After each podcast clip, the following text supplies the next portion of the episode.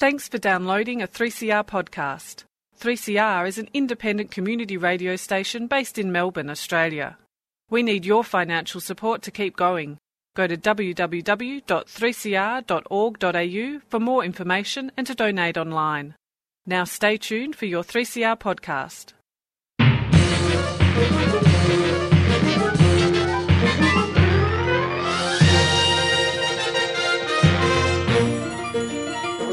Hello and welcome to a very special edition of Lost in Science. This is our annual Lost in Science Fiction show for the year to celebrate, amongst other things, Halloween and just pretty much to get our yearly science fiction nerd on. And I say science fiction nerd on because, you know, we get our nerd on every week, but this week we are bringing the science back into science fiction and straight to you, our dear listeners.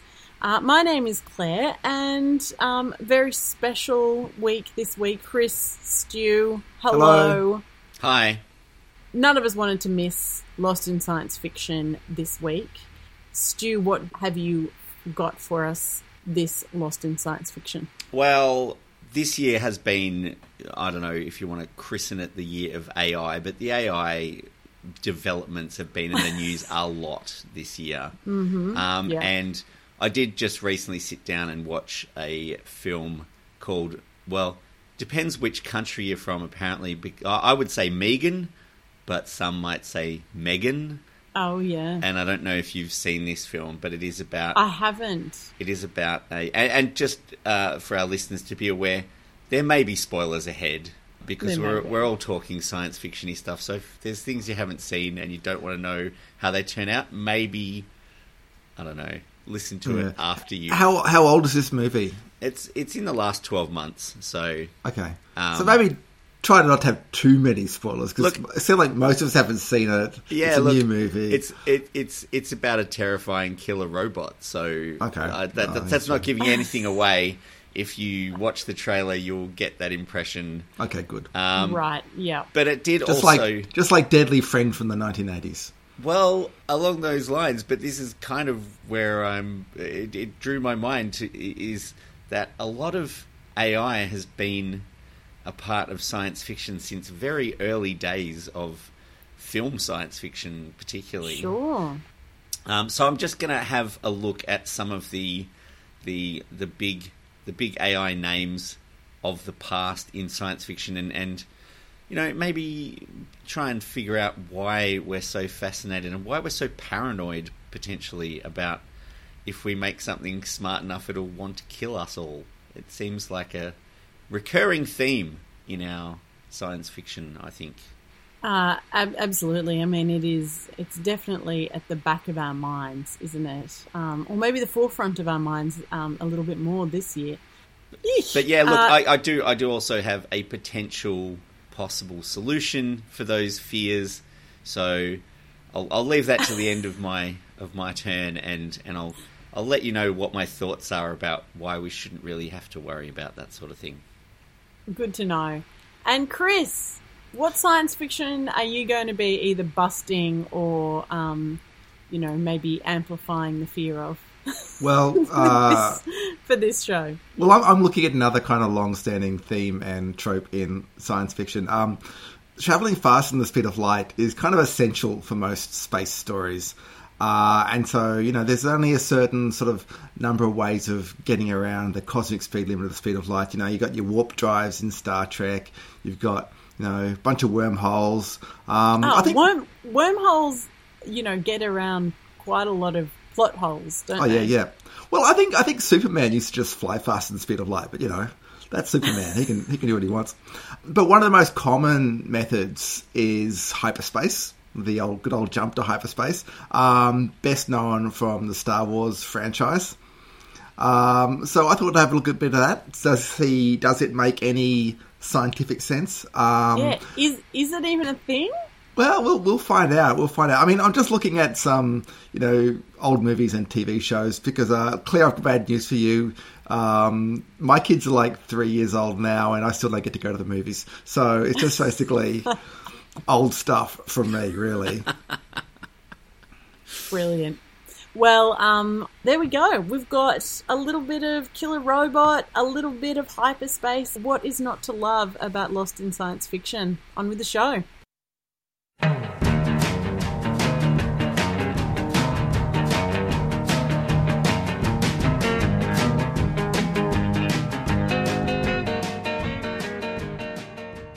There's been a lot of buzz around artificial intelligence this year. Programs like Dall-E and ChatGPT making, you know, actual news headlines for their abilities in regurgitating art and putting sentences together that sound more or less human-like, including making stuff up when they don't know the answers, which is very human, I think. But these machine learning models are not really the same kind of artificial intelligence people are expecting, especially if they've been feeding on a steady diet of film-based AI for almost a century. And I'm looking back over the history of cinema, and, you know, science fiction's always been an early adopter of new technologies, not surprisingly. But one of the earliest science fiction films, Fritz Lang's Metropolis from 1927, features a golden robot. At least I've always been told it was gold. The film is black and white and silent, so there's no real colour reference to check on. But the robot comes to life and takes the form of a human and destroys an entire city, which is, you know, the very first AI we see on the silver screen is basically a belligerent killer robot. And this is the first in a long line of belligerent AI, which form the basis of basically a subgenre of science fiction, which sees humans at the mercy of killer robots and computers who seek only to destroy humans. And it's more or less, I think, an allegory of human concerns about the development of technology and the loss of humanity. And, you know, I think it's a pretty generalized sort of fear that people are going to be replaced by machines in some way, and that the machines have some animosity towards us, which is quite silly, really. There's no real reason to think that. And even, you know, there were early contenders in the films, in the movies, for friendly AI, like Robbie the Robot, who was possibly the most famous, also known as the most hard-working robot in Hollywood. He appeared in the film Forbidden Planet, which was a groundbreaking Academy Award-winning special effects back in the 50s. Probably wouldn't, you know, seem so groundbreaking and special anymore, but the robot itself appeared in a huge number of other movies after 1956 because he cost a lot of money to build. Wasn't he in Lost in Space? Oh, that's a different one. No, different. Yeah. That's a different. Yeah. He was just called Robot. Yep. Yeah. I think it was actually. I think Forbidden Planet may have actually been in the 1960s, and was kind of blown. Everything was completely changed. Then a few years later, 2001: A Space Odyssey came out, and like the hokey special effects of Forbidden Planet didn't cut it anymore. Well, I think so Forbidden Planet was 56, and they had to make up categories at the Academy Awards because they didn't have anything for special effects. But if you look at the kind of effects they're using in Forbidden Planet, they look very familiar because they went on to use them in shows like Star Trek and stuff like that. It's a very, very similar feel to a lot of that stuff. But yeah, obviously got completely blown out of the water by things like 2001.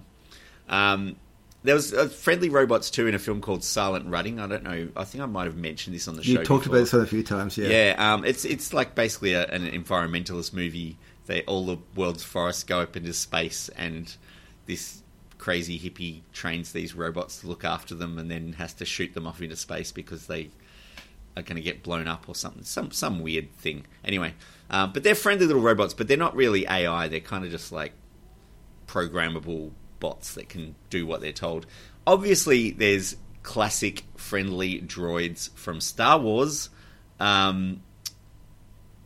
mean, it seems that the AI gets underplayed a bit in Star Wars. The capabilities of the droids they have seems to be well beyond what they actually get to do at any time. And it's strongly suggested that there are not so friendly AIs, but most of the actual baddies in Star Wars are humanoids or other living creatures, not the droids. Although there was a good bounty hunter robot which appeared in one of the early films. There are also robots who are built for menacing purposes, but find their own humanity. Like, I don't know if you remember this one. Probably, Claire, you wouldn't remember this one, but do you remember, Chris, the data-analyzing robot youth life form from the 1980s film Daryl or D-Dot? Oh, I didn't see that, but I did like CHOMP, which was another acronym. CHOMPS was like a rip-off of Daryl, or sort of like a companion piece to Daryl. It was a robot dog who was C.H.O.M.P.S. And also there's the classic Johnny Five from Short Circuit, who's a military robot who finds out that he enjoys people's company or something along those lines. And there's also like later films with humanoid robots who end up becoming basically human in films like Bicentennial Man. Do you remember Bicentennial Man? Yes, that's right, Robin Williams. Yeah, who basically turns into a human. And Stanley Kubrick's final film, which was kind of unimaginatively called Artificial Intelligence, which had... That's right, AI, yeah, with Haley Joel Osment. That's right. It was basically, kind of the story of Pinocchio as a robot. But yeah, so, you know, they weren't aggressive or anything. They just were misunderstood or something along those lines. There's also a range of disembodied AI systems that are built to help. Iron Man has an AI built into his armor that follows him everywhere. It's on his watch and on his phone and everything. I guess he's really in the cloud. His name's Jarvis, which I think stands for just a really very intelligent system, I think is what he called it. And Gertie, which is an AI system in the film Moon. I don't know if you've seen Moon, where Sam Rockwell's up on the moon and finds out some things about what's going on in the moon. But these disembodied voices can tend towards deception. Gertie is hiding the nature of the moon colony's actual operations from Sam Rockwell. And, you know, you don't find this out exactly what's going on until, you know, you're well invested. And Jarvis from Iron Man feeds into becoming more than one humanoid robot, one of which is a threat to all human life. So once you get these AIs into human form, they try and wipe everyone out for various reasons. Now, those disembodied ones sort of go back to the original big bad AI antagonist, which would be HAL from the 1969, the HAL 9000 from the 1969 film 2001: A Space Odyssey. Now, I think in all fairness, HAL wasn't actually evil. He was given conflicting instructions in his programming, which made him come to very bad conclusions about the most appropriate course of action for his mission. And you know, as far as being an evil AI, he wasn't really evil. He was just not very well programmed, I suppose. A couple of years after HAL, another supercomputer made onto the big screen in a much less special effects heavy story. Basically, it's a bunch of people sitting around in offices talking about what should be done about a defense computer called Colossus. I don't know if you've ever seen Colossus: The Forbin Project. The US government sets up a supercomputer to take over all their defense functions, and as soon as they turn it on, Colossus immediately detects another supercomputer developed by the Soviet Union, and they form an alliance and basically enslave humanity straight away. Possibly some anti-Cold War sentiment in that barely disguised subtext, I suppose. But you know, it's a pretty standard story. I think one disadvantage giant computers have compared to mobile AIs is you can just unplug the computer, and what are they going to do to stop you? Now, the really scary threats are from thinking computers that can come after you, like we saw in the Terminator in the 80s, which is probably one of the most famous, you know, AI robots, even though it's drawing on a rich history of AIs and certainly had to legally pay homage to some earlier writers who had contributed to the development of that script. But even earlier than that, in Alien, so Terminator was 1984, Alien in 1979... there's a murderous droid in Alien who tries to keep the alien specimen alive. And also, if you like fan theories, possibly let the alien onto the escape ship at the end of Aliens, which had predictable effects at the beginning of Alien 3. But that is just a fan theory. It's not specifically in the movie. So, interesting idea, though. Now, one of the big ones I have to touch on is the Borg from Star Trek, who are an android cyborg race. They don't so much want to wipe everyone out as just make everyone the same as themselves, which is, you know, it's kind of friendly enough if they didn't do it using surgery and implants and by force. The reason I got onto this track is, as I said in the intro, I saw the film M3GAN, which is about an AI robot doll which turns evil, but again, it's possibly not the doll's fault. It is possibly a result of being put together by someone who didn't think carefully enough about what they were doing, and I think that leads to my sort of conclusion. I think that the fears about artificial intelligence tend to blame the AIs themselves, which obviously makes for more entertaining stories on the screen. But as humans, we should really be looking at ensuring that the people who build these things are responsible enough or regulated enough, if they're not going to be responsible, to ensure that they don't create monsters in the first place, or don't create things that are capable of becoming monsters in the wrong hands or with the wrong programming and that sort of thing. But as I said, also, my main reason for not being particularly worried about artificial intelligence is that I've been using computer systems for probably 30 plus years, and the amount of times I need to get system updates or patches or IT support just to keep the basic stuff running all the time, I think it's very likely all we really need to do to stop AI taking over the world is make sure they can't install their own operating system updates for themselves. And they need our input to make that happen. I think we'll be perfectly safe. I think we're lost. We're not lost. Not even any short-range radio signals yet? Except for a single, very powerful radio emission. Of course, a transmitter of that sort isn't exactly standard equipment. Science and technology must be absolutely mind-boggling. Of course, it's mostly on the theoretical side. Well, so far. Across Australia on the Community Radio Network, you're listening to Lost in Science. All right, yes, you're listening to Lost in Science, and I am talking about hyperspace, as seen in the Star Wars, I was going to say galaxy, but... look, they've moved beyond just one galaxy now, so let's say the Star Wars universe. Now, I'm just talking about the science or the possible science of hyperspace here. I am not actually going to try to make the rules of hyperspace in Star Wars itself make sense, because there are whole kind of books that they publish devoted to that, and they generally fail at making it all coherent, so I'm not going to attempt that, really.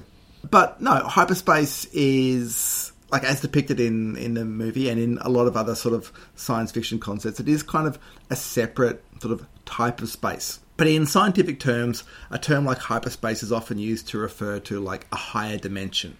An example of how it might be used in mathematics, for instance, your sphere that you're familiar with, you all know what a sphere is, obviously. Like a ball. A ball. So in higher dimensions, you call that, the higher dimensional equivalent would be a hypersphere. So they just kind of chuck hyper on the front of something when they're going into a higher dimension. So it's got more than three dimensions. Yeah. I mean, technically, the sphere, the ball that we think of is a two-sphere because the mathematicians focus on the surface of the sphere, not the body of it. So it's they think of it as a two-dimensional object, but it exists in three-dimensional space, obviously. Yeah. Right. Let's not fight the mathematicians here. Yeah, so one way that, say, hyperspace could be, it's you could imagine a form of hyperspace would be that if our three-dimensional space was embedded in, like, a higher dimensional space. So, I mean, you've probably seen in lots of movies, I think they actually kind of referenced it in Thor, Love and Thunder, like sent it up, essentially. They're folding over a piece of paper and sticking a wormhole through using a pencil. Yeah. Have you seen that kind of thing? You show how a wormhole could join two places. So this is what kind of hyperspace could be. It's just basically you'd have the bit of paper, you can jump from one bit of paper to the other, but you just don't need a pencil to do it. So you're not using a wormhole, you're just jumping from one piece of paper to another. So if you're just instantly jumping from one part of space to another part of space, is that the same as faster than light travel, or is it just a different way of moving completely? Well, you're getting from point A to point B faster than the speed of light, so yeah, it kind of is, isn't it? I guess. It just the main reason I would bring that up is because the effect of travelling close to or faster than the speed of light would have weird impacts on the time factor of where you had left and where you were going. And in things like Star Wars, it's all in real time, so they go from one planet to another, and the same amount of time has elapsed in both places and that sort of thing, and it just seems that would really confuse things. I refer to what I said at the beginning. I'm not going to try and make Star Wars make sense. Okay, yes, all right. Now, you're quite right. And this is one of the reasons why fast light travel is not good in real physics. But that kind of instantaneous travel is not what you actually get in Star Wars. That's like a folded space kind of concept, which I think that's the kind of terms they use in Dune, in the Dune book series and movie series, I guess. Yeah. And it's also, I guess, the closest that you could get to a form of hyperspace travel if in the real world. So, for instance, in superstring theory, there is the idea that there actually are higher dimensions that just curled up very small, but in theory, I guess you could crumple up our universe inside these higher dimensions just really tinily. I haven't done the maths, so I don't know whether it really works out, but that's kind of the closest you could actually do. But that's not what you get in Star Wars, I guess is my point. Right. In Star Wars, hyperspace just seems to be like an extra realm of space that is somehow layered on top of ours. So it's smaller, so that you can get from one point to another quicker than you would going through normal space. So you have to enter hyperspace and then you can take a shortcut, essentially. But it still takes time to travel and you're in a different kind of space that kind of looks all swirly and spacey, but it's got its own rules. You can tell you're going faster because the stars all go zzzz. Like well, when you're entering stripes, it. Yeah. When you're entering it, yeah. So, look, mathematically, this kind of makes sense. Like, you could imagine having a different kind of three-dimensional space that you map our space onto in different ways, perhaps make a slightly different shape so the distances are different. But it doesn't make any sense in terms of physics. I can't find any kind of physics way you could actually have this form of space that kind of maps onto ours and you can jump from one form of space to another. So, yeah, it doesn't really make a lot of sense. Myth busted. Is that what we're to... Yeah, I'm saying that. This takeaway, yeah. Yeah, that's what I'm kind of getting at. Because there are a lot of things that don't make sense in it. Like, there's a whole kind of thing that... so you enter this hyperspace, but you rely on engines to be in hyperspace. If your engine stops, then you drop out of hyperspace. And I don't really understand how that's supposed to work. All I think about is how bad my travel sickness would be travelling into hyperspace. I just think it would be terrible. You'd be hypersick. Yeah. Exactly. But look, like I said, this is a convenient thing that's used in a lot of science fiction. I mean, even Star Trek, which has its warp drives for faster-than-light travel, they also have subspace, which is kind of like another hand-wavy thing that they can do faster-than-light communication.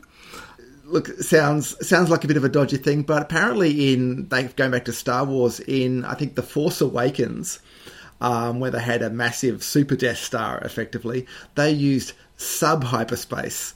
so they could blow up multiple star systems. And so, yeah, they're really pushing it. It was that was another thing that I thought was really interesting, though, too, because they were blowing up lots of things in different parts of the galaxy all at once, but people in other parts of the galaxy could see that happening at the same time from where they were watching. Apparently it's explained by the fact that they did this kind of... They opened up this sub-hyperspace that they had other people in the galaxy to see this going on. Look, it doesn't make sense. There's a lot of stuff that doesn't make sense about it. I don't know if any of you seen the latest TV series, Ahsoka. Yes. Where... this is a mild spoiler. They need to travel to another galaxy. Mm. Look, I kind of think that could make sense. We don't know how hyperspace maps onto our universe. Again, it doesn't make physics sense.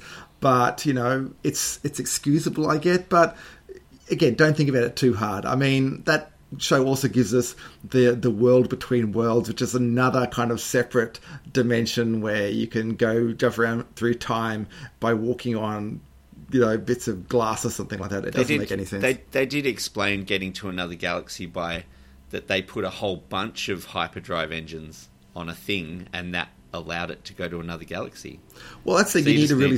You need a really strong engine to be able to do it, but you also need to know the way, because they also rely in this thing. This is getting super nerdy. Apologies to everyone out there.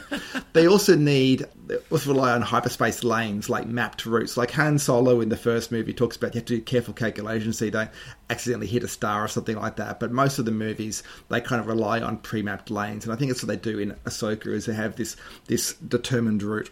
Well, that's, you know, I mean, Douglas Adams referenced that when... in the beginning of Hitchhiker's Guide to the Galaxy, the Earth gets destroyed to make way for a hyperspace bypass. So obviously nobody wanted to run into the Earth when they were going through hyperspace. There you go. Like I said, it's found in a lot of science fiction. Look, ultimately, like I said, from a physics point of view, it doesn't make sense, and it follows rules that are the rules for the stories that it is used in. But I think this sort of stuff does colour people's perception of physics. I think this is why people believe that aliens might have faster-than-light travel to get to Earth. They kind of assume that somehow in the future we'll develop this kind of technology. Look, could happen, but I would bet money that whatever they come up with won't be hyperspace.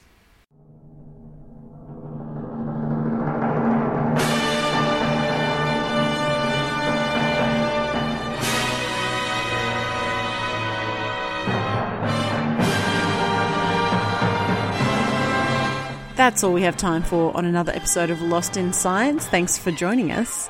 Lost in Science is recorded on the lands of the Kulin Nation, at the studios of 3CR, and broadcast across Australia on the Community Radio Network with the kind support of the Community Broadcasting Foundation. If you would like to get in touch with us, we would love to hear from you. You can email us at lostinsight@gmail.com.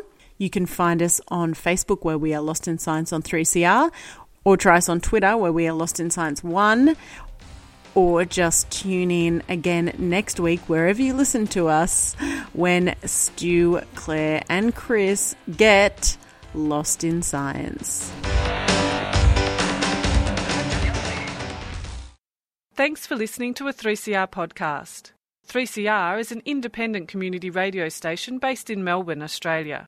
We need your financial support to keep going. Go to www.3cr.org.au for more information and to donate online.